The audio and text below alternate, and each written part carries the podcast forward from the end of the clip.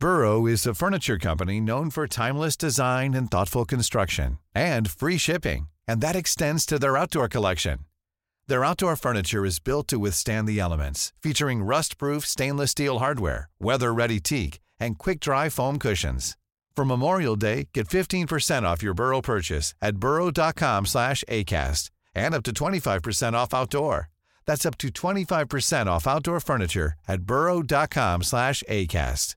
This is Paige, the co-host of Giggly Squad, and I want to tell you about a company that I've been loving, Olive and June. Olive and June gives you everything that you need for a salon quality manicure in one box. And if you break it down, it really comes out to $2 a manicure, which is absolutely insane. It's also so easy to get salon worthy nails at home with Olive and June. The difference between how your nails used to look when you did them yourself and now with the Mani system is a complete game changer. The best thing about Olive and June too is it's a quick dry, dries in about one minute, lasts for five days, and full coverage in up to one to two coats. Visit oliveandjune.com slash perfect Mani 20 for 20% off your first system. That's oliveandjune.com slash perfect Mani 20 for 20% off your first system. Hello and welcome to Off the Beaten Track podcast. It's the Sam Duckworth, aka Get Cape, Wear Cape, Fly episode, and it's part two. If you've come here first, uh, firstly, go and have a look at yourself. Why have you started with part two? Go back and listen to part one. Uh, but if you are here for part two, then I'm not going to you with any more waffle. Let's get straight back into where we left off at the end of episode one. Please enjoy part two of Off the Beaten Track podcast with Sam Duckworth. I've got an announcement.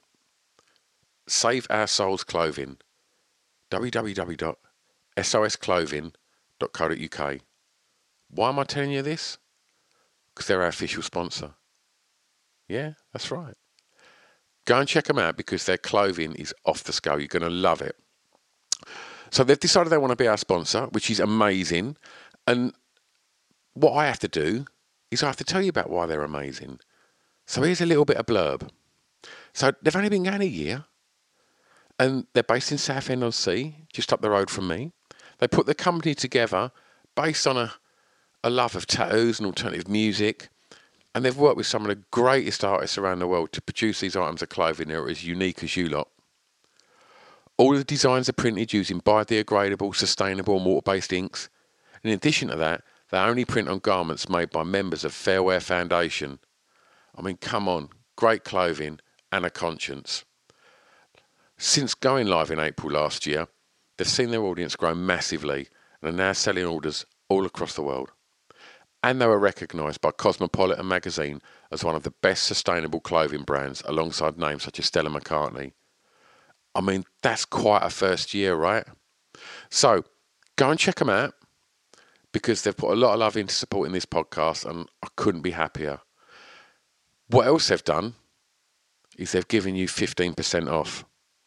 So if you head over to www.sosclothing.co.uk, do a bit of shopping, see what you like, throw it in the basket, and then on the way out, put in the discount code BEAT15. B E A T 1 5 and that'll save you 15% off. Amazing, right? www.sosclothing.co.uk, official sponsors of Off the Beaten Track podcast. Let's get back to that podcast.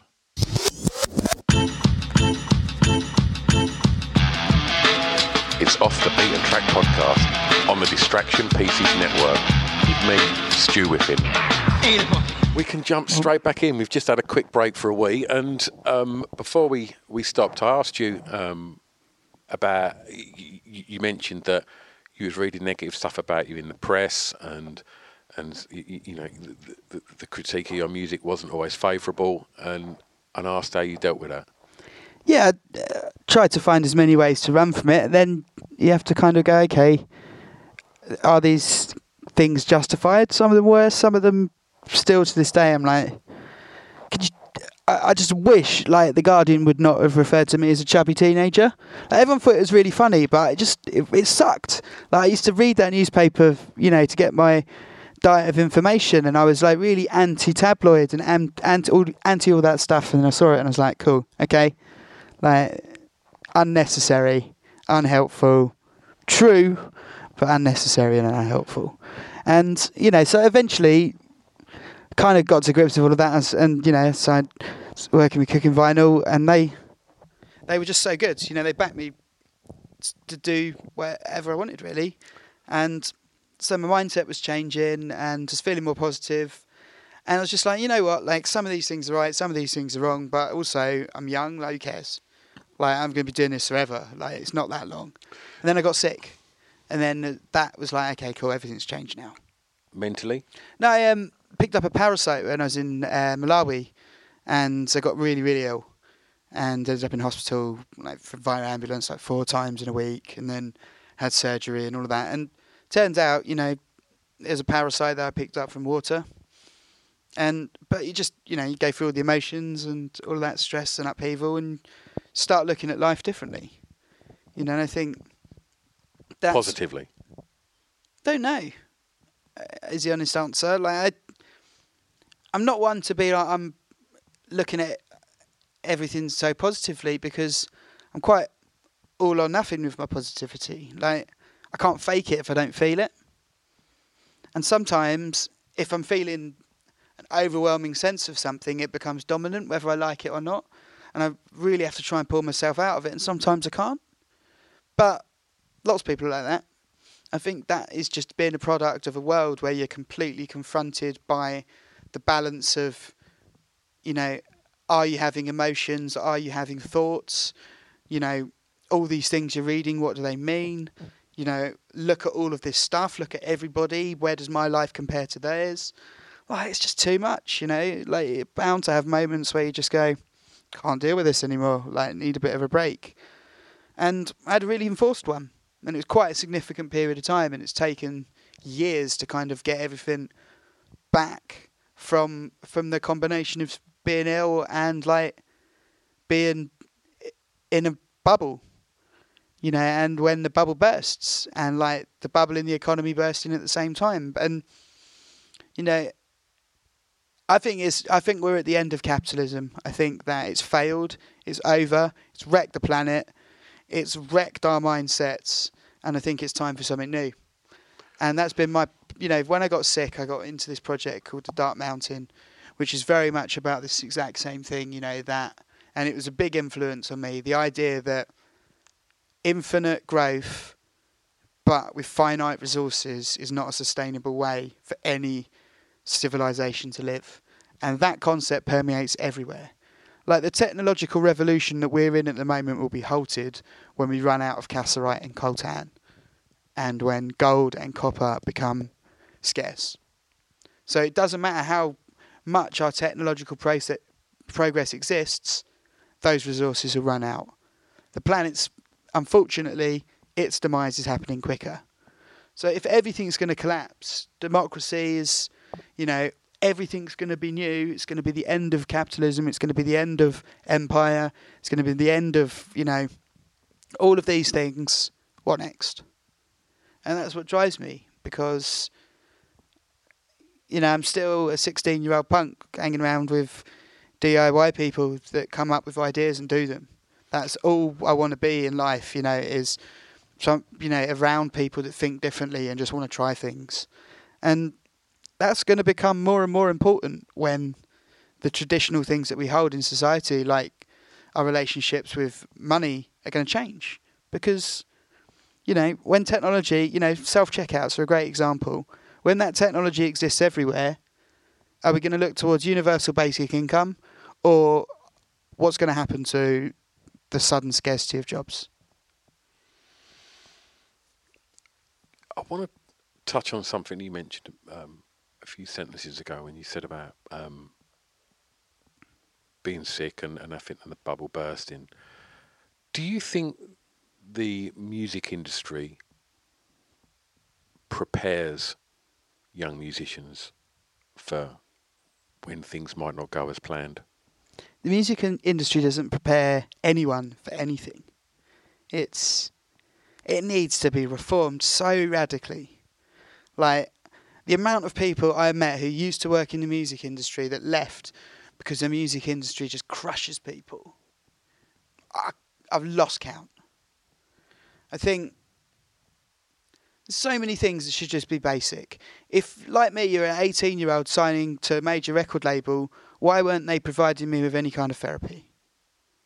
Why did I not even know that that was even a thing until five years down the line? Society's changed now. Therefore, these people should be providing support and services. I know some are, I know some aren't. But if you are able to grasp the reality that you're in while you're in it, you take away uh, an element of control from the people that are running your company. And I think there's too much manipulation of young people. Whether they, you know, some are better at it than others, but I don't know. Nothing prepares you. And when you're in a world now where you can see all of the pitfalls, you can see all of the coping mechanisms, you can see all of the impacts that it's had on people's lives, you have to change it. Yeah, I, I completely agree. Unfortunately, I do still think there'll be a never ending queue of people that will say yes because they want to be famous and they just want that, that you know they've wrote songs and they and they think that by signing that that contract that's that's the answer and and I think that But for some people that is the answer. it is, uh, but if you was to sign a contract for a, a job um, in, I don't know, in a bank, um, and you become sick, there's procedures within that business to look after you to a degree. Uh, yeah, I mean, I, I know I knew that from the fact that, you know, at the point of when I was sick to the point of when I'd healed, two years out of work or two years out of like the same level of regular work, or, you know, it's two weeks into my fourth album campaign when, uh, you know, I was literally supposed to headline Village Green. I was like, I really can't cancel the show, and they're like, you won't be able to play it. I was like, okay, you know, the difference there. There were organisations that were able to support but on an in, on an industry level, it's changed a lot since then. You know, there's much more support now. There's much more services, but they're not. You know, they need to be more better funding from the majors, hmm.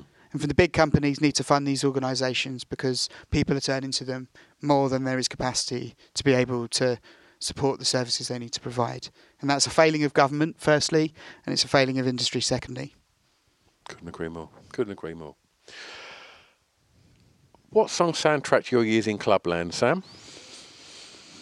Well, it sounds like my years in Clubland should be over. Are you making a point that, that I'm too old to no, go? I want you. I want you to turn up at a book club in a couple of weeks and play records. It's it's so funny, isn't it? Because people do you do have your clubbing days, but You know what I'm saying. I know exactly what you're saying. But I'm just you know I'm messing now because it's. I, I said actually I sent um, these questions to my agents. Right. I was like, I'm really interested to see what you guys say because I, I, I this form this format's really good eh, because you have you have to really think about your memories at the same time as you're thinking about your music. So it's it's like okay, like of different eras in different clubs. Yeah. and I don't know. There are my, some of my favourite genres of music. I do feel like I'm too old to go to clubs, so I always try and you know go to carnival and go to festivals because it's a really good opportunity for me um, to hear the music at the volume that I want to hear it, but also to not feel like you know who's bought the dad. Yeah. You know, so How do you think I feel every week in the club, Sam? well, I had a young lady come up to me when I was DJing the other week, and she went, "Are you Stuart Whiffen?" And I went, "She must have probably been about 19, 20. And I went, "Yeah." And I thought, "Ah, yeah, I've still got it with the ladies." And she went, "Oh, my mum said to say hello. Oh, you went to school with her." yeah, but that's sick, mate. Isn't Crushing blow. It? No, mate. Like if that, you know, that club. If, you, if it wasn't you running it, it'd be a different. Absolutely, it'd be a mate. different county, and I think you know that. But you know, like we're all going to get old, aren't we? Course, Like, mate. Hopefully, yes, I'm already there. I ain't got to worry. I don't know. So you said you've got different eras of clubbing. So I imagine your entry point, as you mentioned earlier, was Chinnery's the Brush and, and, and kind of Yeah, alternative the clubbing. alternative clubbing. Yeah. Yeah, so that's, I mean, Jimmy Eat World probably, you know, Salt, Sweat, Sugar, Bleed American, whatever it's called. You know, that tune is big. It's a What big one from big alternative one from the era. Um, And Di- Sweetness, what a tune that is. I mean, they're flawless band. Really, they've they've every so often a band creeps along and you're like, you've got 25 absolute Yeah. smashes. You've got a back catalogue of gold. And Jimmy have definitely got that. I'll see they played last year. Mm. Um, so I'll just quickly ask you on this as well. Like, what are your thoughts on nostalgia? Um, Bands coming back and playing that album, or like, wh- wh- where do you stand on that as as a fan and as an artist? As an artist, I feel excited by it because you want to be able to celebrate things that you Yeah. made a long time ago and say these are still important to me Yeah. and to other people. Because otherwise, you're always looking back on what you've done next. And I think that with culture, you need to look at where things have come from and where they're going, because that journey is the journey that everybody else goes on as a Yeah. fan. So if you can't do that as an artist, it, you know, it can be difficult. But also at the same, you know, it's, it's cynically, you can see why artists do it Mhm. because you're providing something that people want to see, and you- it's also a good way of you know diversifying your income streams.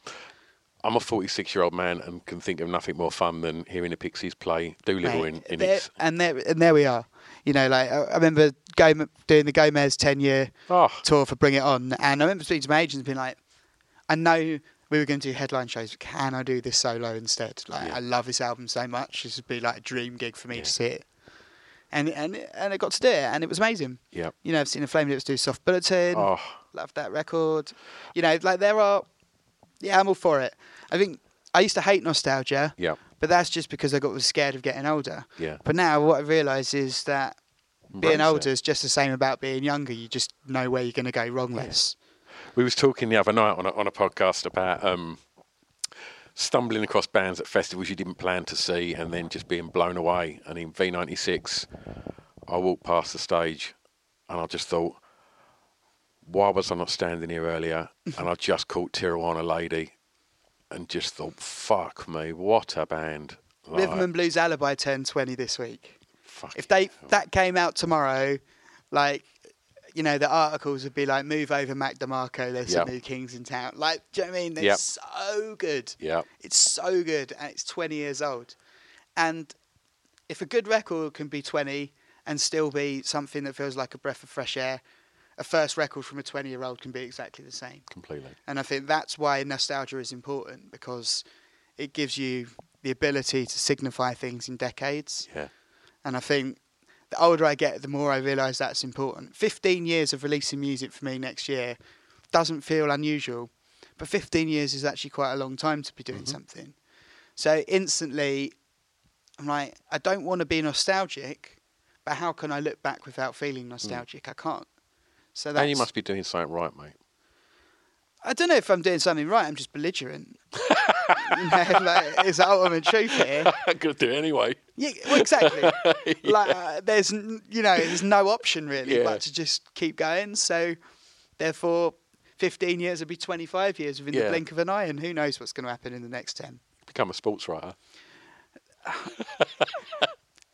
I know you'd like nothing more to be writing about wrestling. I- I would love to write about wrestling, but one of my favourite things about being a wrestling fan and not having to do anything career based around it is that if it's not good for a bit, I don't have to watch it. Yeah. Like I listen to loads of wrestling podcasts and I've just sat through three hours of this. How have you managed to cope with it? Not well. Yeah, me too. Like you just listen to them because you can be like, okay, that's the stuff I'm going to watch rather than Okay. All right. So fast forward from the alternative clubbing, um, and, and and then obviously Get Cape explodes as a, as a you know uh, um, as a band, and as, you know, and, and your career takes off, and then I'm imagining there must have been uh, a, lot of um, parties and clubs to go to. What kind of makes you think of them times? I think of Optimo in Glasgow. Nice. What a club! Like ludicrous behaviour every single time you go there. You just hear tunes and you'd be like, "Wow, that is okay." Everything's different now. I've heard that. D- incredible DJs like that period of time in music was very exciting because dance music and guitar music were both successful at the same time And crossing over. and crossing over, and that's that's the key.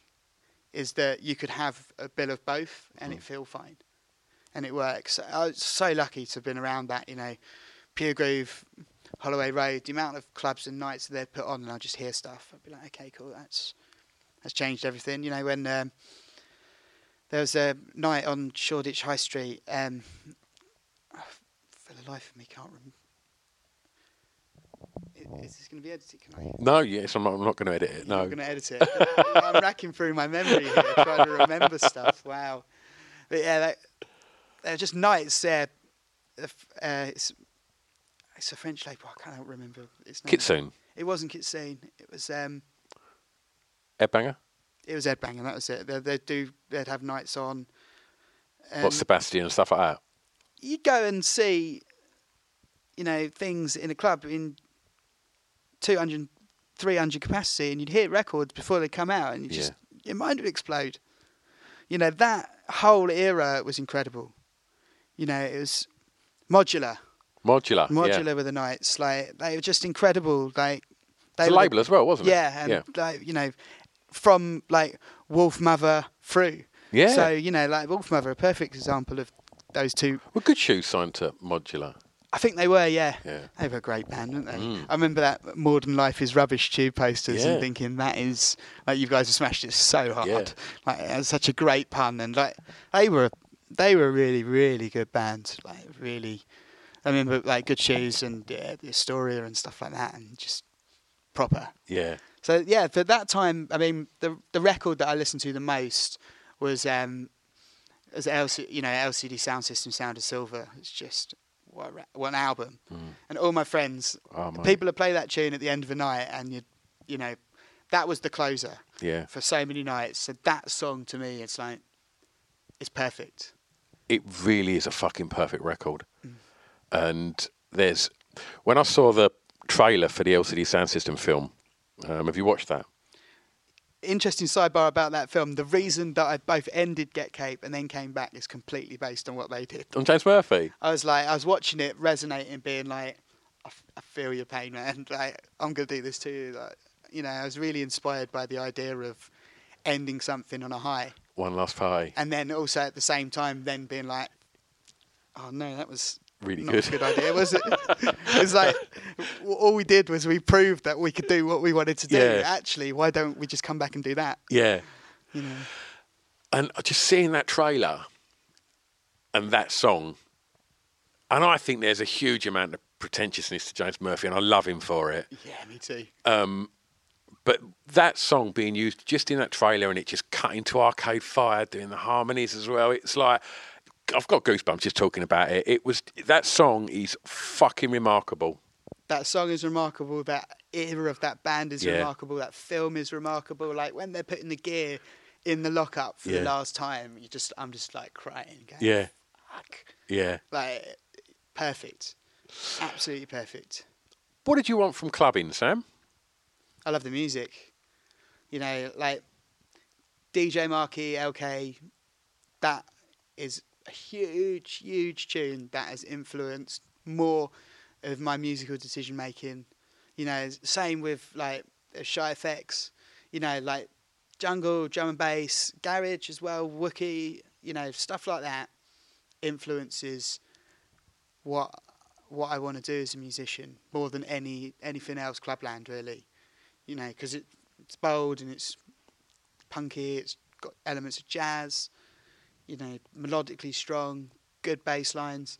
So if I go to a club, I, I want the sound system to be good so I can hear it and feel it. Yeah, And everything else, I take or leave. I'm not really bothered yeah, because I know I'm going to have a good time because I'm hearing good tunes. yeah, So as long as as long as I'm hearing tunes where some are familiar and some aren't, like that's what I want from from a, like electronic clubland. Is Yeah. I want to be surprised and I want to feel familiar, and I think that that Burrow is a furniture company known for timeless design and thoughtful construction and free shipping, and that extends to their outdoor collection. Their outdoor furniture is built to withstand the elements, featuring rust-proof stainless steel hardware, weather-ready teak, and quick-dry foam cushions. For Memorial Day, get 15% off your Burrow purchase at burrow.com slash ACAST and up to 25% off outdoor. That's up to 25% off outdoor furniture at burrow.com slash ACAST. Wow. Nice. Yeah. What you're hearing are the sounds of people everywhere putting on Bombas socks, underwear, and t-shirts made from absurdly soft materials that feel like plush clouds. Yeah, that plush. And the best part? For every item you purchase, Bombas donates another to someone facing homelessness. Bombas. Big comfort for everyone. Go to bombas.com slash ACAST and use code ACAST for 20% off your first purchase. That's bombas.com slash ACAST. Code ACAST.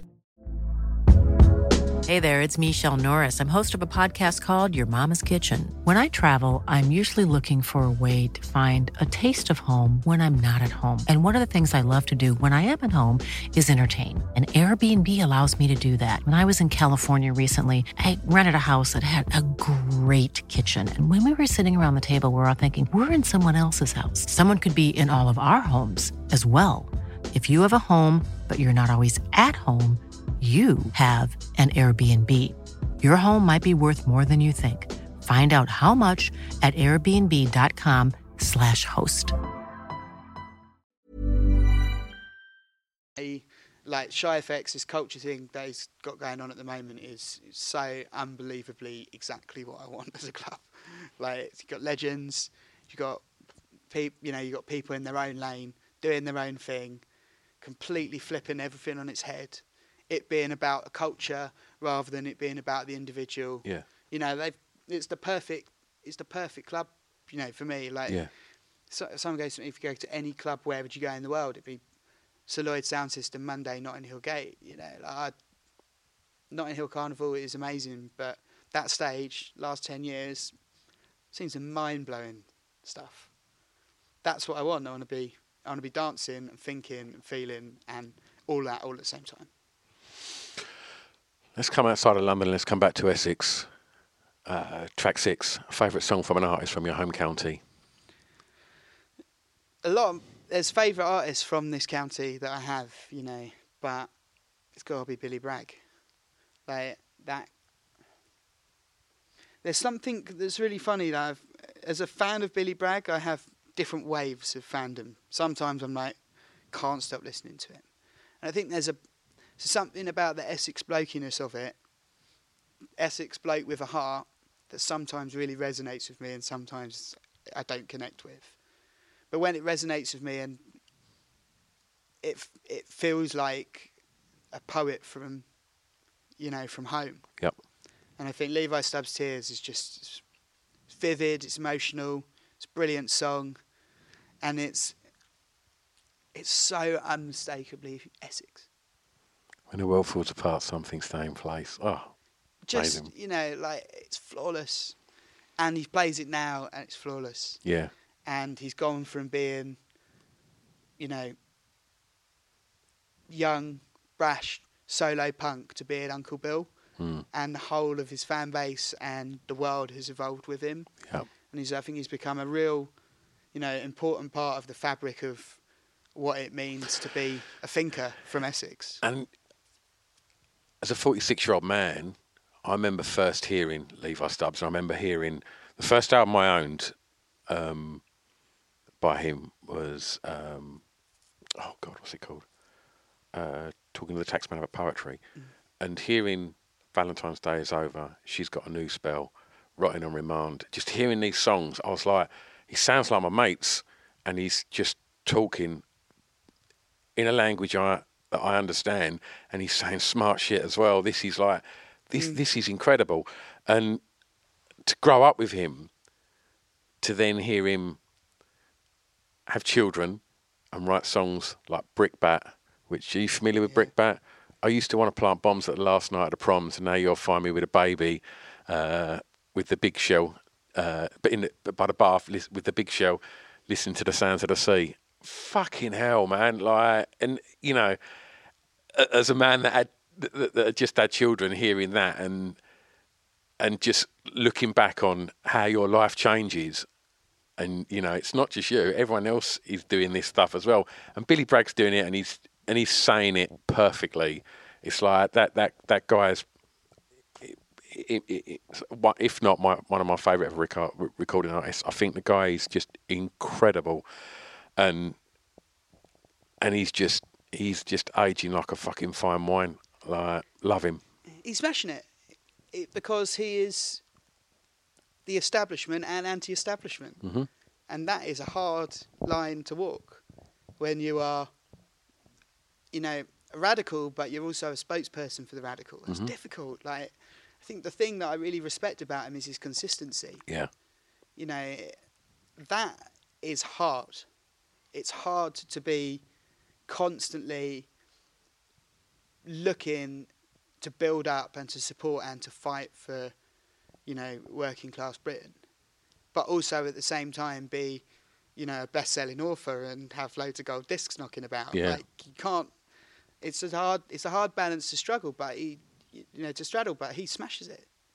And I think that he knows that there's generations coming through and what they do at the left field. You know, it's it's important because it solidifies the old and the new. Like um, my, a lot of my line of thinking at the moment is based on this artistic group of expressionist artists from Germany called uh, Die Brücke, which is a bridge. It's about building a bridge between old culture and new futures. And I think that that is happening all around us in the UK. And I think with political songwriting, every single one of us has done a show with Billy. Mhm. You know, that's a, you know from from Pip, Beans on Toast, Frank Turner, you know, Grace Petrie, Sean McGowan. You know, there's a whole, you know, could go on and on. But that new culture, you know, he's looked after every single one of us in a different way. He's taught us things, and that's exactly what you'd hope and expect him to do. Yeah. And the fact that he does that, you know, I think that's where he maybe doesn't get enough credit. Yeah. His songs and his lyrics, people are really starting to realise that he was one of the greats. But as a, as a human being and as a custodian of protest music, he's also one of the greats in that sense too. Do you think people have assumptions and preconceptions of you when you tell them you're from Essex? Yeah, probably. I think it's t- difficult not to have preconceptions of people from Essex. Hello, I've interrupted the podcast again, haven't I? Sorry, it won't take a sec. All I want to say is the songs that we're talking about in this podcast, if we can't play them, it's just because of the regulations regarding playing licensed music and such. So if you want to hear the songs, just go over to Spotify and search off the beaten track podcast and you can listen to all the songs because I've put playlists up for each of these. If you can't find it on there, I'll send links on all the social media accompanying each episode. So you've just got to press that one button and you can go through and you can enjoy all the songs that our guest picks. Anyway, I'll shut up, get back to the podcast. See you on the other side. What do you think they are? I think what's interesting for me is when you meet somebody that grew up in Essex or it's from Essex but doesn't live in Essex anymore. hmm That's where you get the most preconceptions. Okay. Because people are, like, oh, you're going to be bold and brash and like, Yeah. you know, trying to do like harebrained schemes. It's like, yep, shoe fits. Yeah. You know, that's Essex. You know, but I think when you meet Do you peop- think? Go on. Sorry. when you meet people that aren't from Essex and they see the you know the sugar hut culture of you know if that's what Essex is. I don't think. I think because I got long hair and look pretty scruffy, people aren't assuming that I'm going to be part of that sugar hut world. Do you know what I mean? I don't even wear a watch, let alone you know rolling with a big one on my on my wrist. Yeah. So I think they I don't get that same judgment. I think people feel sorry for me, and I just okay, cool, like. But you mentioned that people that, uh, that that no longer live in Essex maybe have that preconception that uh, you know you're, you're you know a, a- a creative coming up with these kind of harebrained schemes to, to, to you know to pursue these you know the, these ideas. I'm interested in that because I'd probably say I'm that. Yeah, you definitely are. And do you think that any of that stems from living really close to London, but not living in London, and feeling like you've got to kind of put your head above the crowd in in in, in Essex? I, I, I I don't know how to explain what I'm trying to say, Sam. I don't know if you try if, if you any idea what Yeah, where I'm I- going with this. Yeah, I think the proximity to London is fascinating to me because everybody is moving to like will move to Surrey or to Kent. You know, going to the other side of the estuary into Margate and to Folkestone because it's close to London. But Essex is closer. Mm. So why not here? Mm. That to me is fascinating. You know, that shows that there is obviously people are so scared to go to Essex. It's hilarious. People are like, I've only been to Essex once. I really want to go to the beach. You've got to travel three hours away. It's like, really? You're going to speak to somebody that can walk to a beach in five minutes and tell them that you've got to travel three hours or you've got to go to Brighton because there's no beaches. Yeah. What you're saying is you don't want to go to Essex. And I get that because, you know, you're going to have to post it on Instagram and you don't want people to know that you've come there. Do you know what I mean? It's sort of one-way traffic. The ideas come from flow up the estuary into London. They're you know they're big pockets of Essex ideas that are in in London, and then you know people have kids and move back. Yeah. You know, it's a really strange thing of like you go to London to make your dreams come true, and then when your dreams have come true, you come back and buy the house by the sea and make sure you can get your kids into a good school. It's great. Everyone's grown up on that mentality around here. I think it's commuter living. Satellite towns all have the same mentality that opportunity and future exists elsewhere. But I don't think that applies culturally anymore. I think it's hard for cultural people, creative people to live in London. It's really expensive. No way you could have a studio like this in London. Not possible. And as that becomes more and more of a factor, it's not a bad thing that Essex isn't having the same rapid gentrification process Yeah. because I don't know, like the stigmas that we have to overcome are things that we should be proud of. To be honest, like if you want to blame the history of Essex music on anyone, you blame it on the Feelgoods. Like they kick the ball rolling for all radical music to come in such a unique way that they are kind of your favourite band's favourite band's favourite band, three generations in. You know, the Feelgoods had such a big impact on everything. But, you know, they they got a rep. And that's the same rep that exists with, you know, existed with the Prodigy. You know, all the Essex bands, you know, left of centre, left, left of culture, because you can be mainstream culture in London. Yeah. If you're in Essex, you kind of got a bit more, bit more scope. Bit, you know, and it's hard. The lines are harder. You know, it's some. I think London, you can feel comfortable everywhere you go. I think Essex has still got that tribalness to it. There are pubs that maybe it's not a good idea for me to go to, or like there are clubs that other people that I go to that don't want to come to because they, they're not sure. Yeah, I think suburban towns have that still. But that makes the good clubs the best clubs, right? gives everyone a home base. You know, as long as the thing, you know, same same thing of coming back to that cross pollination thing we were talking about with football. It, as long as people can go to, you know, you can go to Bush for an indie night, but then we'd also go to, you know, down the seafront for some garage. Yeah. We do that twice a week. It was possible to do both, and didn't feel uncomfortable in either. Yeah. Uh, but I think if you were coming from London to that, you'd be really shocked that Yeah. people have a duplicity of Yeah. like they'll, you know, they have a, an outfit to wear if they go down Marine Parade, and they'll have an outfit to wear to the brush. Yeah. Yeah. Last track, DJ Sam. It's your opportunity to uh, to play play it being John Kennedy and try and turn people onto new music. A song that many may not know that you would like them to hear. It's it's not very new, Hasn't got to be new. so it's uh, it's colonial mentality, Fela Kuti. Okay. Um, it was almost my best intro because it's, it's yeah, maybe four minutes in before you get some vocals. I just love it. I think one thing that I, I love about Fela Kuti in particular is that so many people assume that political music is like protest music or guitar-based music, but you know you can look at everything from you know Rage Against the Machine, you know right the way through to everything that was coming out of the hacienda and that culture. It's it's different types of politics. It's social politics. It's you know you know techno in Detroit. All of these things are are about reconfigurations of boundaries and of, of you know what happens in society. And Fela is the son of a you know revolutionary activist. Made songs of real radical songs about politics, but you listen to it, it's just pure party. Like, it's just such a good groove. Like Tony Allen to me is the best drummer. Did you listen to the interviews with him on Six at the weekend? No. Tony? Oh, okay. I'm definitely listening to that. This is good.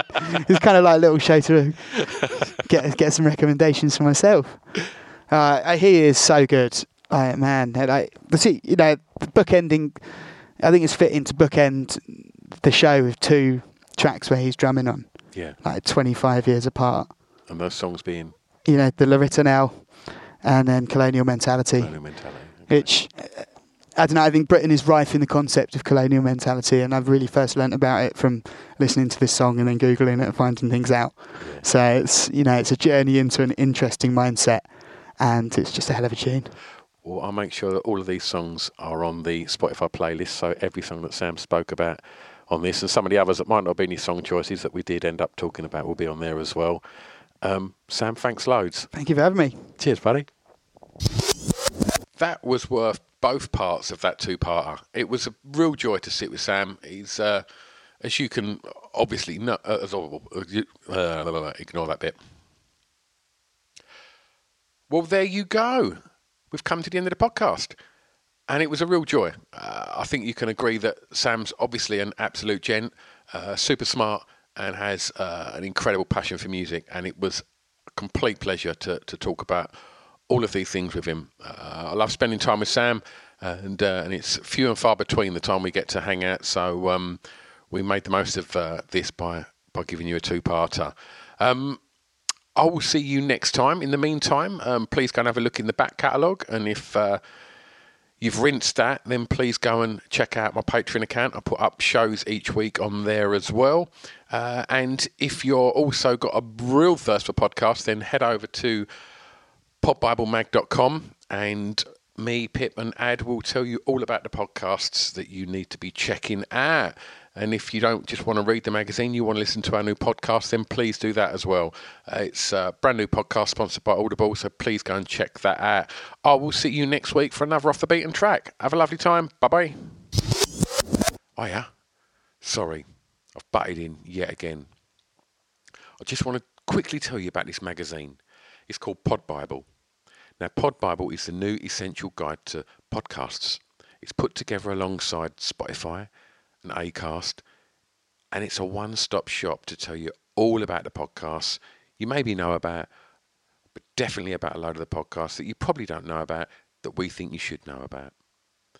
I mean, in the first edition, there's interviews with Adam Buxton, interviews with Craig Parkinson, um, there's features on Jayde Adams, and there's just an abundance of information about so many exciting podcasts that are out there.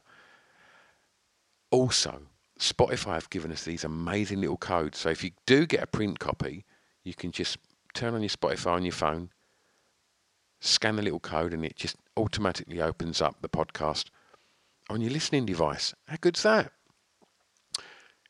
If you haven't managed to get a print copy, then just go over to www.podbiblemag.com and read it online because the digital version is all over there and it's all free. So every other month there'll be a new edition out. So go and have a look and support us on the social medias as well. podbiblemag.com. It's Off the Beaten Track podcast on the Distraction Pieces Network with me, Stew Stu Whiffin. Hey, it's Danny Pellegrino from Everything Iconic. Ready to upgrade your style game without blowing your budget? Check out Quince. They've got all the good stuff shirts and polos, activewear, and fine leather goods, all at 50 to 80% less than other high end brands. And the best part? They're all about safe, ethical, and responsible manufacturing. Get that luxury vibe without the luxury price tag. Hit up quince.com slash upgrade for free shipping and 365 day returns on your next order. That's quince.com slash upgrade.